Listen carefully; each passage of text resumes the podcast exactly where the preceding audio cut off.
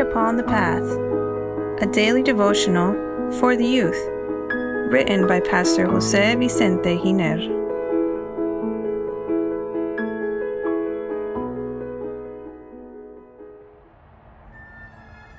August 2nd, The Fruit of the Spirit. Dear youth, humanity has its origin in marriage. That is, from Adam and Eve's union were born all human beings that populate this earth.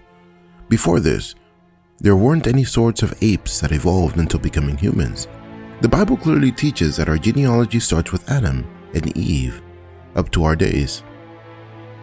And Adam called his wife's name Eve because she was the mother of all living things. Genesis chapter 30 verse 20. And he has made from one blood every nation of men to dwell on all the face of the earth.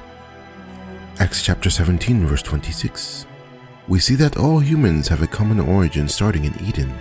Now then, if God hadn't created man and a woman with reproductive qualities, the story would have ended there. So it is part of God's plan for people to unite in marriage, manifest their love for each other, and have descendants to carry on the human race. A marriage that is established according to the divine will is a great blessing for humanity. The problem that has surged after sin is that this union has been distorted and the fruits of the heart are evil, as it is written. There is none righteous, no not one. There is none who understands. There is none who seeks after God. They have all turned aside. They have together become unprofitable. There is none who does good, no, not one. Romans chapter 3 verses 10 through 12. It's easy to deduce that with this nature, it's impossible to have united marriages. What is God's plan to solve this problem, to transform our sinful nature and give us the character of His Son Jesus Christ? For this came the Savior to this world.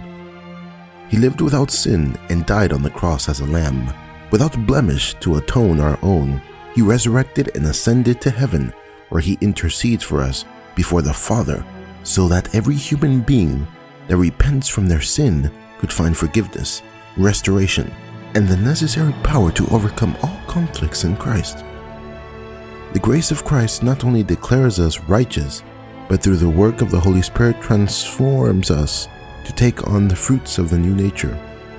But the fruit of the Spirit is love, joy, peace, long-suffering, kindness, goodness, faithfulness, gentleness, self-control. Against such, there is no law. Galatians chapter 5 verses 22 and 23. With these fruits produced by the Holy Spirit of God in the heart of couples, marriage becomes a great blessing for them, their descendants, the church, and all of humanity.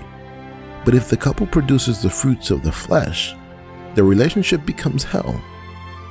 Dear youth, only Christ living in the human soul will cause life and all that we do with it, such as marrying, to have meaning, beauty, usefulness, harmony, and an external impact.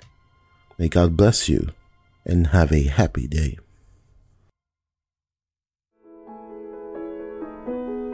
Please share this message that it may be a blessing to others as well.